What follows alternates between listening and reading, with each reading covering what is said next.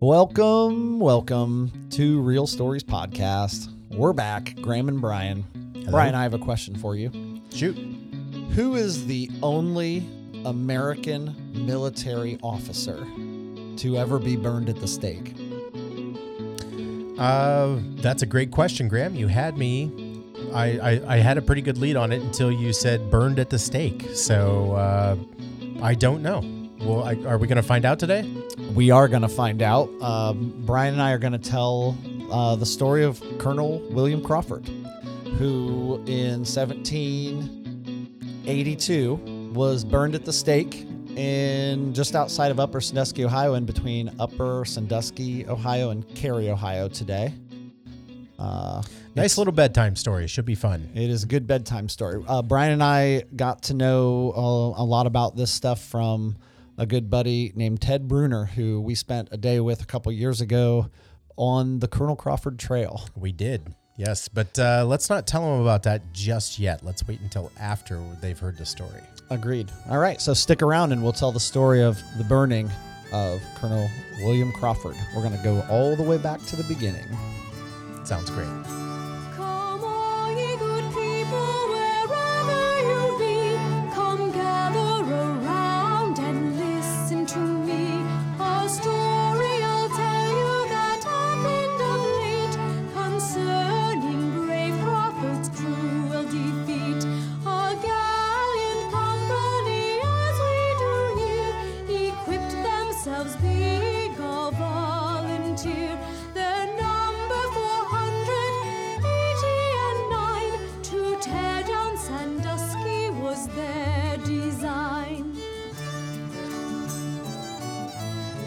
Okay.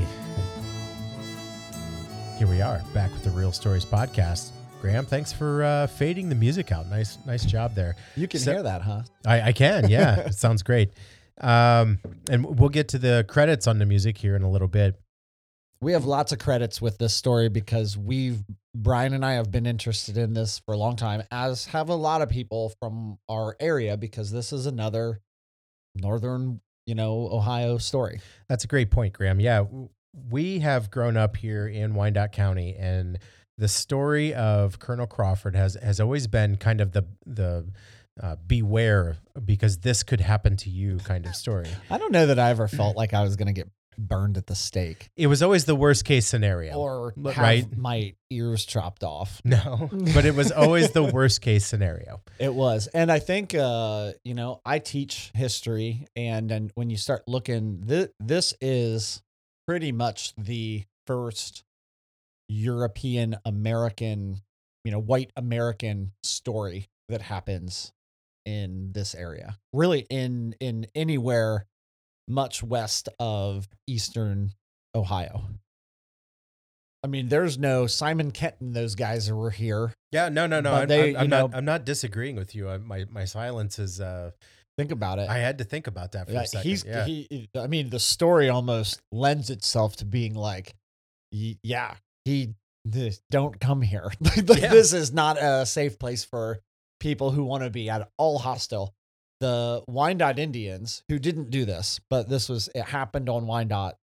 Well, they- in, they- in Wyandotte, they burnt Colonel Crawford the Wyandotte Indians did not burn Colonel Crawford. with The, the, Delaware. Delaware Indians burnt Colonel Crawford. Cur- the, there's so much about the story that can go. There's a lot he, he, you know, that people don't know about. So let's just start at the beginning. Like, we- Picture it. he's not from here. Picture for one, it. Uh, Westmoreland County, Virginia, 1722. Yeah. It's uh it's not quite Sicily. no, but it is Westmoreland County, which is important. He's born in Westmoreland County, Virginia, in 1722. So Colonel Crawford isn't from Ohio. He's not. He literally is here for a couple days. Nobody in 1722 was from, from Ohio. Correct. Yes, well played on the stereo there. Uh, yeah, Westmoreland County, and you know that's slightly debatable. Debatable. I've seen him from Orange County, Berkeley County, and Spotsville County, but I'm pretty sure he's from Westmoreland County, which is significant because it is close to Fairfax County, where George Washington's from, and also Lord Fairfax um, of the Fairfax family. Oh yeah, Fairfax County, Virginia. Yes, he, uh, his, you know, he's got like the, uh, what seems to be the typical childhood of people growing up in this era. His dad dies when his when he's three. His mom, eh, there's so much in this story because his mom actually marries their indentured servant after his father died. But his mom, his mom was, uh, I don't want to say wealthy, but but but was a woman of means, right? They had land. Yeah, Yeah. they they owned a farm. So They weren't poor. No, They, no, they, they, they were weren't not. scraping by. Yeah. Correct. Well, which almost could be just known by the fact that he becomes an officer. And I That- mean, that's where that's why I'm asking. These yeah, they, yeah. these, yeah. So, yeah, so his mom, eh, you know, marries his indentured servant. And then after that, eh, yeah, it's like in childhood, you know, that that is a fairly normal frontier. Uh, it's like not really the frontier, but it is moderately west. he he grew up in that area, but he knew um Martha Martha Washington's family, right? Uh, I I've heard that. Um, I, she's from Kent County, uh, which is about forty miles south of there. It's certainly plausible, and there are obviously real stories, um, that back that up. So, uh, you know, yeah, for sure. Yep. Yeah. Yeah. he knows all of them. He and George Washington, I would say, are are buddies. I, you know, Well, I don't know if I go to the friend zone. I don't know how many friends George Washington had. Well, I, I think I think this early, I, I think it's it's safe to say that they weren't friends, but but later on, certainly they were friends. They knew each other. They Yeah. spent time together. They they spent time canoeing together. Yeah, they did. Yeah, we'll come back. We'll get to that. So he in 1744, he marries Hannah Vance. She becomes Hannah Crawford. But Hannah was a was she a friend of Martha Washington's? There is there's a connection. is there a with the connection. There is a connection. We'll we'll we'll put We'll get an into that addendum more, in on sorry. that. Yeah. Um, and they buy a farm, uh, 64 acres, and they bought it for 64 pounds. They bought 64 acres for 64 pounds. Dollar a pound. pound Um, and it, pound an acre. where they bought butts right up against the Fairfax farm, which to call it a farm is not even the the Fairfax. generally plantation. I think is Plantation, probably a yeah. safe way. Uh, there are 30 plantation homes on the Fairfax property.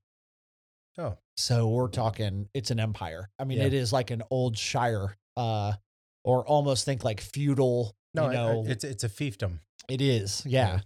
Uh, and so he lives right beside it. And in about in 1750, he leases some land from the Fairfax family. And when he wants to lease it, they start talking about how much he will lease. And he says, Well, I actually dabble in Surveying. surveying. And he he surveys the property. They also have a young chap, younger than Crawford, who is there. I think he's a little younger, like two years younger. George? I think so. I was thinking he was uh, four or five years older, but I, Oh, you could be right. Oh, you're right. It doesn't matter. When was Washington born? We'll I- come back to I that too. there. Yeah, Yeah, he has like two birthday years. No, he has two birthday dates. January nineteenth. the seventeenth, uh, the eleventh. He was born on February eleventh, but now his birthday is February twenty second, because they've changed from the Julian to the Gregorian calendar during his when he was like thirty. I reserve right to comment on that. Yeah, we'll Google it. We'll Google it. Yeah, I don't have my laptop in front of me right now. Graham and I just decided to to record. We're this. spitballing this one. Yeah. Um, it- as fate would have it, George Washington, wh- however old he was Mhm. at this time, people listening are probably like, "Oh, I know exactly how old he is."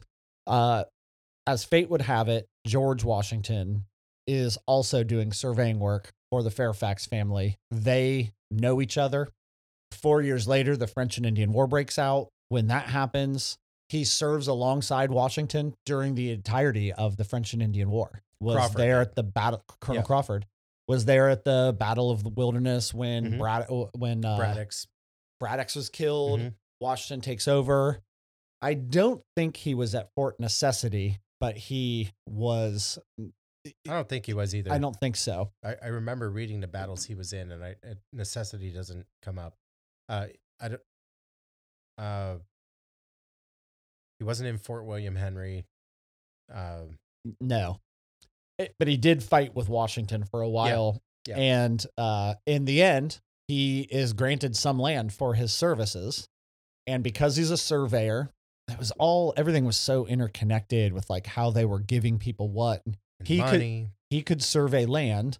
And so they gave him land. He he was given land in western Pennsylvania, knowing that that was the frontier. There was going to be need to control Indian lands because after the, the French and Indian War, uh, you know, the proclamation of 1763 said that you couldn't settle west of basically the Appalachian Mountains. So they needed people out there. But but the proclamation of 1763 was written by George, yeah, Parliament, George the Third. right King George. Yeah, Um, it it just it it didn't it, it didn't hold uh, like it obviously it held the weight of law, but but it wasn't Oh, like if you went a Yeah. little bit west, further west every year, King George isn't going to complain if his kingdom increases. no, no. So so he moves out west and he lives, uh, you know, in western Pennsylvania. Western Pennsylvania out west. He he gets a lot of gigs surveying in this area. Uh, in 1768, the Iroquois nation signed the Treaty of Fort Stanwix, and that opened up the the eastern bank of the Ohio River Valley to white settlement. So basically into that's 1768. Yep. Okay, so that's in that's through like uh like uh It'd be like the finger Pittsburgh, Finger Lakes to Pittsburgh.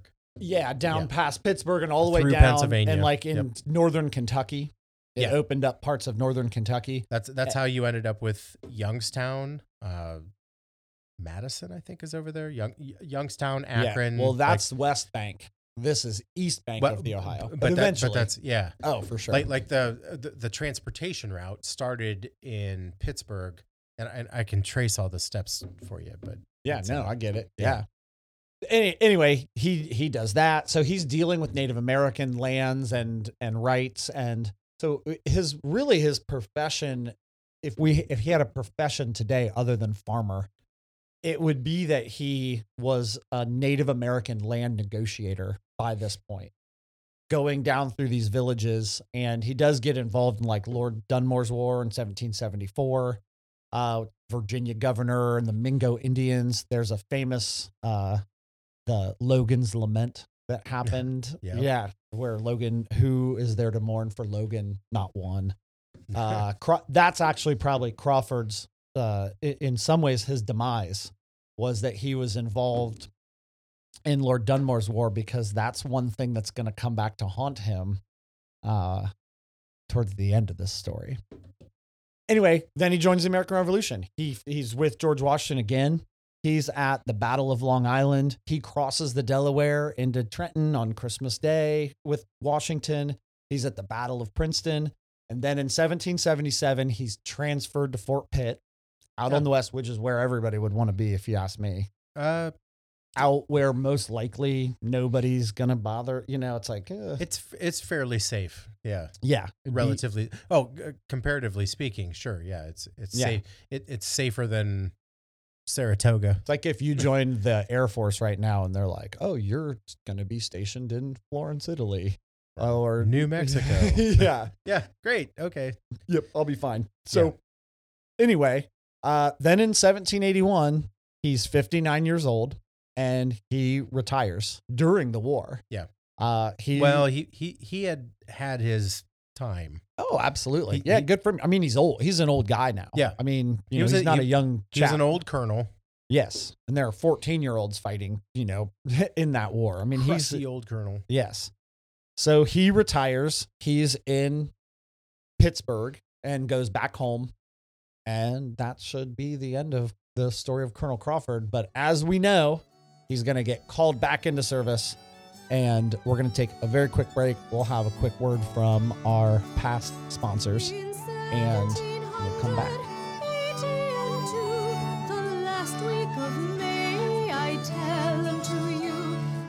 Okay. Uh-huh. All right. Hey, guys, we are back. And uh, Brian and I were just talking, and I just decided we might as well just go on air. So, um, so yeah, so so far we've just kind of introduced who Crawford was. He's from Virginia, um, but we want to stress he and Washington are buddies, right?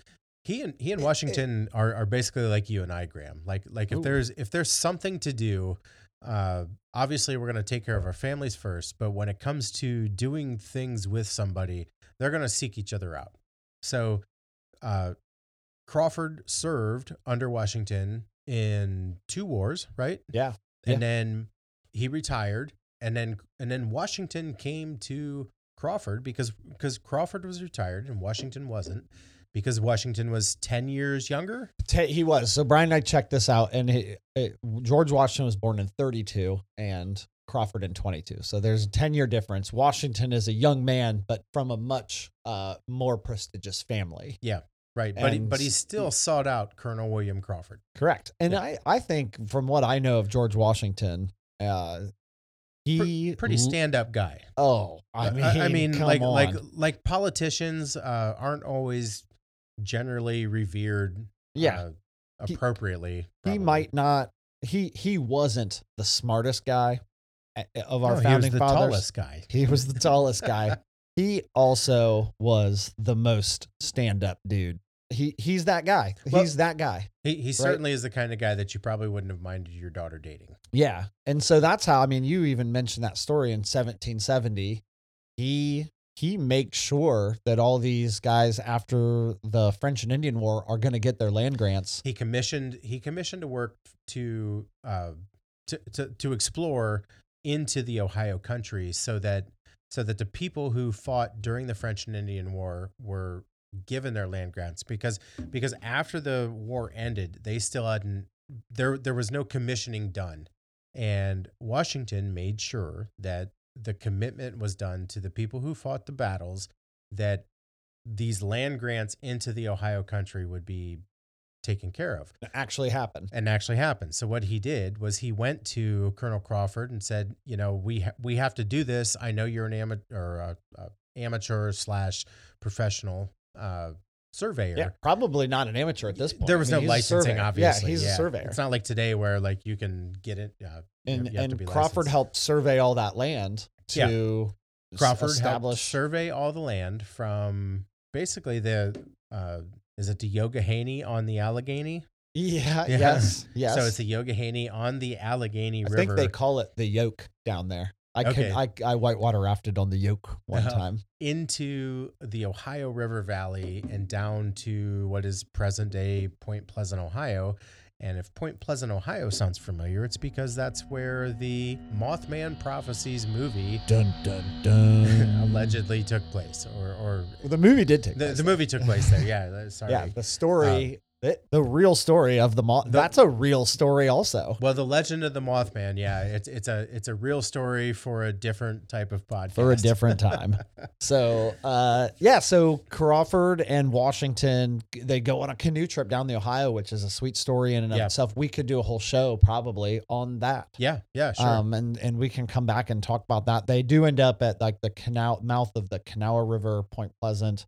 I'm pretty sure now if you take 50 all the way down, you end up crossing right around there, right? You cross the Ohio River right near the Kanawha River because I think you cross the Ohio and then almost immediately cross the Kanawha. it, it's in the area. and I, might be butchering Yeah, I- Kanawha, you know, but I, I don't, I don't know the area well enough to. Uh, I, I guess I, I should know the roads, but I, I don't know the roads well Sure, enough to yeah. comment. we'll forgive you for for that. Thanks. So, wa- so Colonel Crawford is retired and he's now moved out with his wife Hannah and they have some kids and they are living on in on the frontier in Pennsylvania. And the O- war o- Obladi, oblada. Life goes on. life goes on and his he's living pretty good life. He fights in the war. He's retired. He's 58 years old. Yeah, when he retires, I think he's like 58 or 59 years old. Yeah. And he is, you know, living on the frontier. And so I think we should just real quick talk about what is going on in Ohio. Because, you know, like Washington and What, Crawford and what these year guys, is it? 17. let's call it, it's 1781 is where we're You know what's going on in Ohio? Nothing. yeah, well, a lot though, but nothing that, you know, we know of. Uh, what, well, I mean, there's a lot of Indian Native American tribes doing their thing, living daily lives, creating real stories, doing Sure. stuff. Yeah. But yeah, there's no. mu- I mean, Simon Kenton and Simon Girty are here, are are living, are, are frontiering it in Ohio at this time. And other than that, I'm not sure. You know, probably not much else. We're still a few years from Marietta being a city, a So, yeah, town. so so Marietta was the first city basically in, in Ohio. Right. It's generally observed as being the Yeah, oh, recognized yeah. as the first city. And that was 1788. Yeah, so we're before then. Yeah. So in So up- Ohio, It's all frontier trading post at best. Yeah, yeah, right. Just frontier, like Marietta in 1788, which actually was called Adelphia originally. Uh, it was called Adelphia and renamed to Marietta later on in honor of Marie Antoinette and the French assistance during the War of 1812. Nice, well done. Look at us go. Yeah, uh, yeah. Founded by uh, Rufus Putnam. I read um, David McCullough's book called The Pioneers, and it was all about Rufus Putnam founding Marietta, Adelphia, and all that stuff. So interesting Ohio story that we could obviously dive into a bunch more later. In, in Ohio, the tribes are split, which a lot of usually happened in these Mhm. wars was the tribes would split on who they favored, who they wanted to win, and so Between the English and the French, yes, basically. and uh, you know the, the- Moravian praying Christian Indians generally at this time kind of favored the Americans. Uh, the Wyandotte and the Shawnee, who live in Wyandot County, Hardin County, this area, in our area, they favor the British. They are pro British by this point. They've been mad at the Americans since the murder of Cornstalk uh, in Yeah, 1777. So so let's talk real quick. Uh, so this is 17, uh, 17 81 is where we're at. 1780, we'll say. Uh, Yes. Up to this point, there has been 200 years of French im- imperialism into Canada and through Quebec into Yeah, uh, but the French imperial it was like trading. but but Yeah. but but let me let me let me set this up. So imperialism into Quebec and into Toronto. So the Native American tribes, who a, a lot of the Native American tribes that were in this area had experience with them over two uh, centuries of trading, and the the Wyandottes in particular had moved down here from the North Shore of Lake Huron, where the French had heavy influence in. Yes. So they had been moved out, and basically the British attempted to side with the, the Huron and Wyandot populations and say, yes, we don't like the French either. Yep, right. Oh, it's all Yeah. enemy of your enemy is your Right. friend type So stuff. so so that's why there's this this uh this this dichotomy of the the English and the Native Americans and the French and the revolutionaries or or however you want to explain it. So yeah, no, I yeah, Yeah. agreed. It it is I think the most important lesson I've learned in my years of studying history and talking about it and listening to people uh is that history is so much more complex. Everything is so complex. nothing happens in a vacuum. No, and and The- the everything history is a system and and and, Oh. and anybody who understands systems understands that one one uh, influence can impact the rest of the system Yeah. so the dutch with new york and the french with uh, and these are all contemporary influences of the time so so these all have to be taken into consideration when you're talking about anything uh, be, because the the dutch were in new york the french were coming down from the south the english were kind of coming up from the or coming down from the the french were coming down from the north the english were kind of coming up from the south well the English were all around. I mean, Yeah. and, you know, yeah. yeah, uh, but they were always kind of lurking, uh, Oh. always always sticking around mean- to just needle. And we could we could do an entire season on just trying to sort out Native American alliances Right. and what was best for them and how it, how history could have happened better. there there was just a lot them. going on with the French, the Dutch, the uh, English, the the Scots, even at the time, and and even to a lesser degree the Germans. Um, they were all trying to, and and the, and the Spaniards. They were all trying to establish footholds into North America that at that point were were just not uh, uh, defined. They they, No. they there was no way to know who was who was really anywhere other than Well, we uh, we put a flag there yeah nine right. years ago, and, and we told the Pope about it. We- so yeah, that's right. ours. Yeah. Oh, thank you, Italians. Uh, yeah, uh, yeah. So it's it's super. It's deep and complex to try to sort out who was on what side, but the Delaware Indians were who lived in eastern Ohio. Like today, if you go to New Philadelphia, Youngstown, uh, that area, you're in sort of Delaware. That's Delaware territory, and they came all the way over. And the Mingo are the part of the Delaware. A, a lot of eastern and northeastern Ohio is Delaware land, and they had been pro uh, American. They had been they're pretty close to Fort Pitt.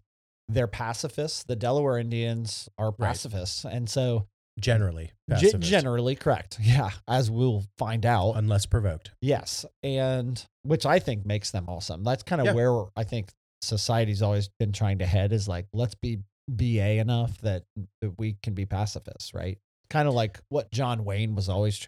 He didn't never want to never want to fight, but I'll you know if you bring one to me type thing. I, I'm not as good as I once was, but as, but I'm as good once as I ever was. oh boy, Yeah, but but, Yes, but basically it's the same. yeah. It's the same principle. Like like I I might not be able to uh, win as many fights as I used to, but I'm going to give you everything I have once. Yes. So it's 1781. The Delaware are in northeastern Ohio, and Fort Pitt is controlled by America at this point. And Fort Detroit is controlled by the British. And the British have a plan that they want to move down from Fort Detroit and take Fort Pitt. But they don't want to have to go through Delaware land. So they begin a process of trying to scare the Delaware out of there. Hmm. And that's where the Wyandottes enter. Chief Dunquat.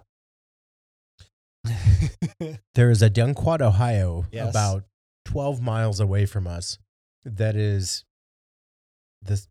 It's not. a s I don't want to say a strange little town because there's nothing strange about it. It's just it's one of those little towns that used to be something that is uh, now struggling. I, I guess is the best way to describe it. And when I say town, I mean the population of Dunquat might be 800. oh man, I I you think I would have No. guessed that it's like nine houses or I, something. th- I think Wharton is 800. So yeah, yeah, no, Dunquat. I, I don't even. I mean, Dunquat's Yeah, there's no like real an town there. unincorporated. yeah, you know, it's just there's a sign there that says you're going through Dunquat. Yeah. but you're it's right on 231. It is. It's Yeah. close to where the Kirby tire fire happened. It is close which could there. be a whole other real story. Yep. Uh, of our area. About so three, three miles west of or east of Sycamore. so Dunquat is also known as the Half King, and Oh, he is the king here. Uh, or he's the the chief here of um Old Town, which is called what's called Pipestown. Uh, and in 1781, the British come down and they convince Dunquat to go to this Delaware village at Gnangahooten.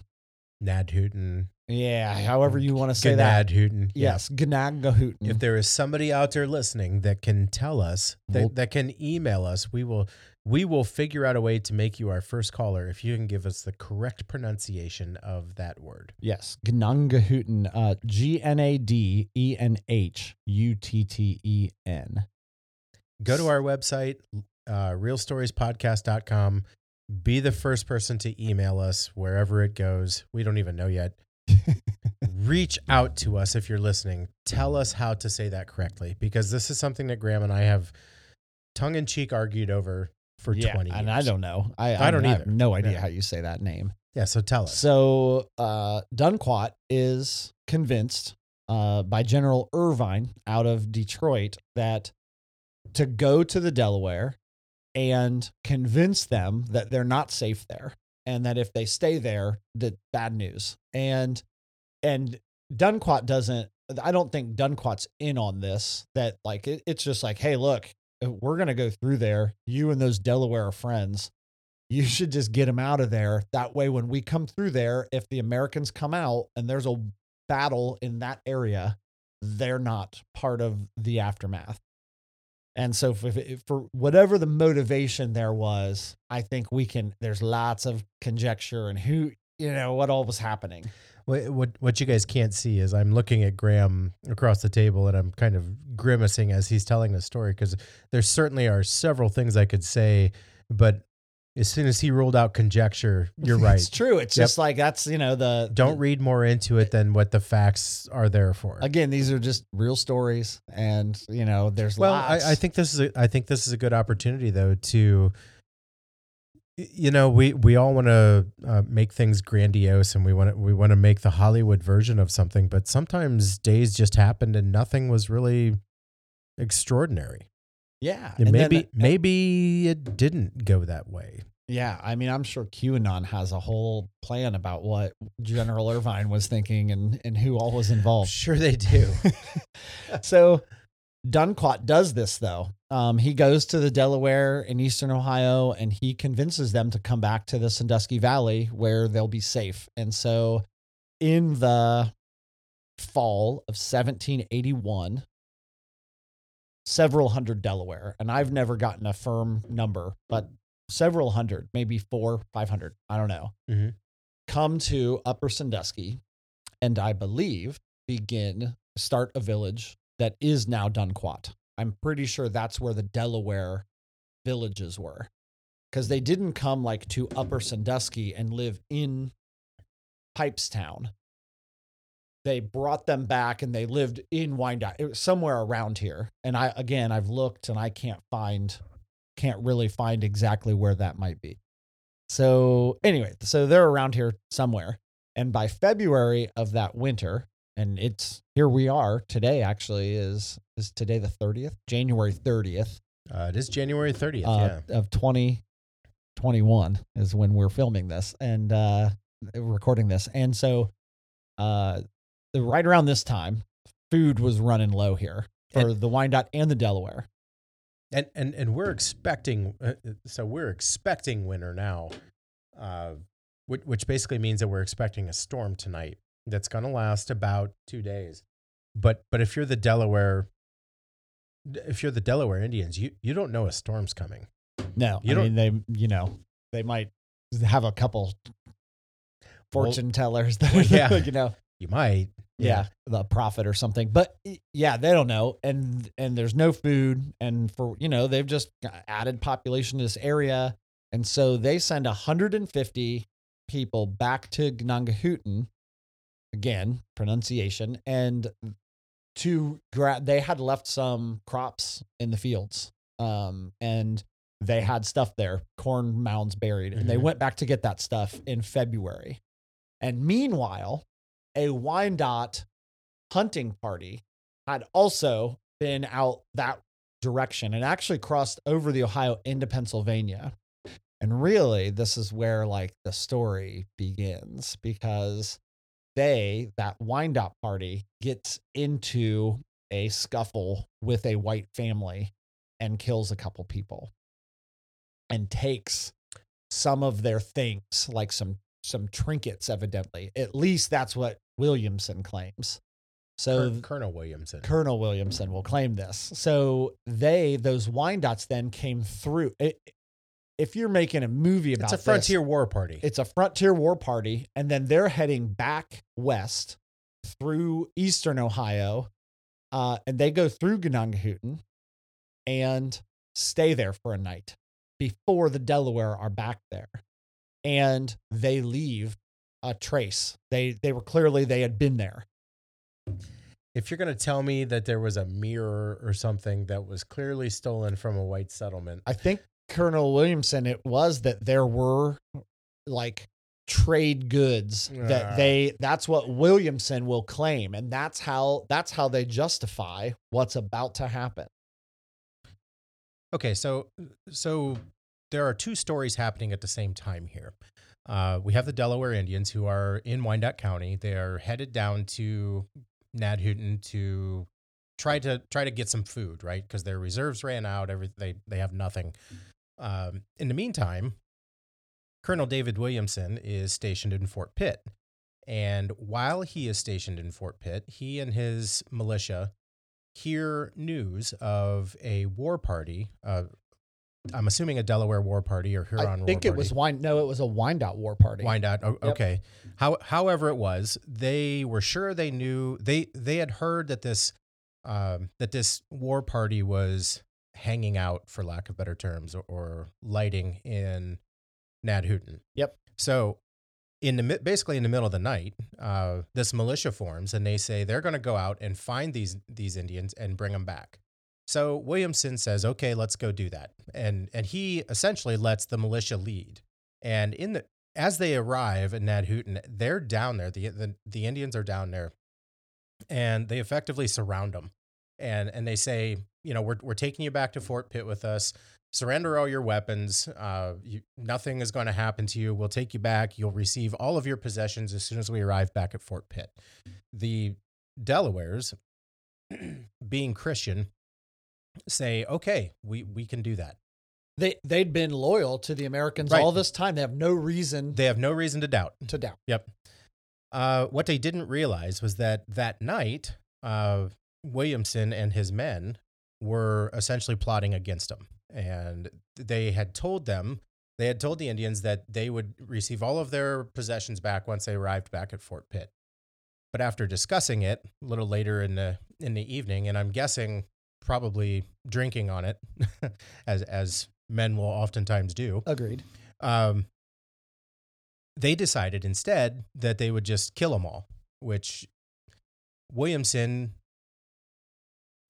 effectively agreed to only if everybody agreed to it. He, Okay. he was okay with it, but he wanted to make sure that everybody was on board. Yeah, we're about to murder 96 people. That's exactly what it was, yeah. Uh, are we all in yeah, here? everybody okay with murder? Murder. Murder. Yeah. So, so It's not funny, but It- yeah, yeah, The, they- they- the way we said murder was funny. That's s- what we're laughing about. they send a runner to uh or not a runner they, they send a liaison to the indians and they say hey sorry uh basically Uh, change of plans. change of plans. Yeah we're, we're gonna kill you tomorrow instead. So say your prayers sing your hymns do what you got to do and uh just make peace with god.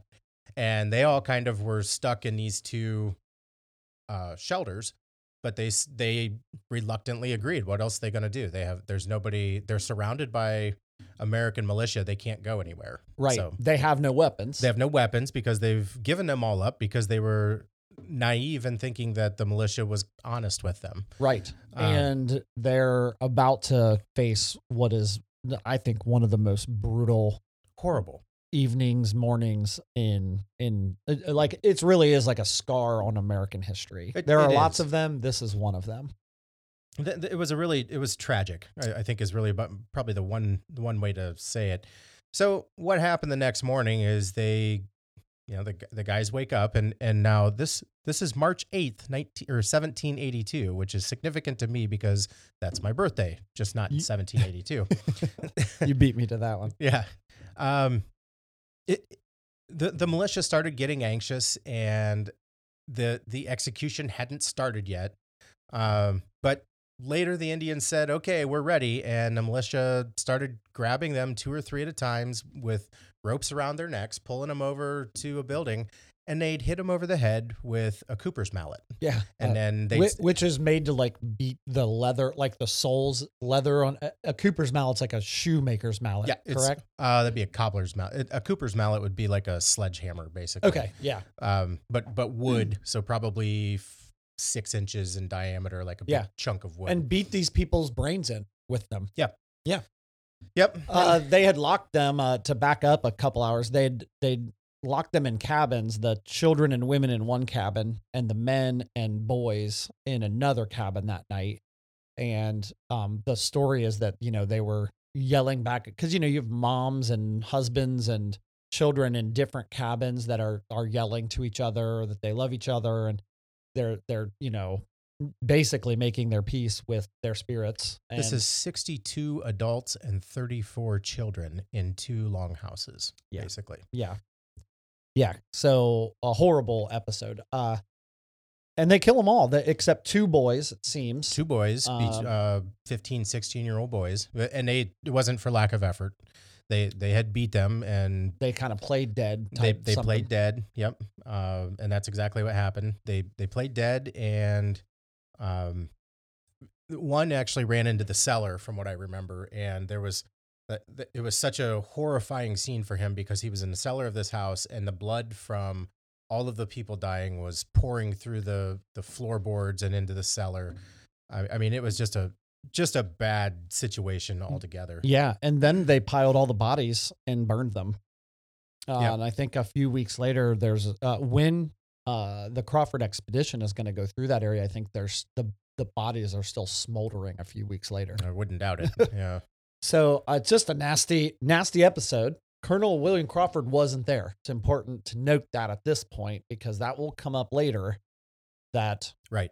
he, you know, he, he, this is kind of the incident that's going to lead to the death of Colonel William Crawford. and, and this is this is where I I always uh, I, I always believed something that I had heard once, and this is why stories are important to fact check, um, because the the story was that the Native Americans had the be it the Delaware, the Wyandotte, whomever had seen Crawford at uh, at this massacre, and they said we are gonna we're gonna torture you based on what you did to those people. But in actuality, he was not there. Right, right. He he's he is a colonel, and they blame Williamson, but they said they recognized him, but old white men in, in pre-colonial or in colonial America probably looked remarkably the same. yes, So- enacted. Yeah, Very yeah, similar. Very similar. Yeah. So uh, so these Which- the two boy. Oh, go ahead. It's also also worth noting that at this time, Colonel Williamson is only about 25, 30 years old. So he's a, Yeah. yo- he's a younger man. Yes, yes. Uh, so these two Delaware boys go tell the story, and the anti-American sentiment in that region kind of swells. And Fort Pitt, you know, this story comes back to Fort Pitt, and General Irvine, who's at Fort Pitt, is now like, ugh, you know. I'm I'm sure he's he is not happy about this, and maybe if in the side of in the back of his mind he's thinking, oh, okay, that's one less Indian group we have to worry about but now they all of a sudden have resentment around Fort Pitt. And Irvine writes to Washington to tell him of this. And Washington sends back and says, Look, we can't lose that Ohio Valley. We need to secure that for, you know, we, we need to get that area back. We need to know that that area is safe for us to travel through. We need to know that the British aren't going to be able to march through there with a bunch of Indians helping them. And so Irvine calls for some volunteers to go in to the Sandusky Valley. Um, and this will become known as, uh, you know, the, the Sandusky campaign. The Battle of Sandusky. And this is where kind of the whole, you know, this is where it's all going to begin. So, is it a good place to maybe take a break for episode one? And should we begin episode two with the Sandusky campaign? yeah, we could, we could do that. That's fine. All right. I think that's uh, I think that's a great idea. Okay. Well, everybody, thanks for listening to part one of maybe three or four um, episodes on the the life and death of Colonel William Crawford. This is the Real Stories podcast with Graham, And Brian. And we'll talk to you guys soon.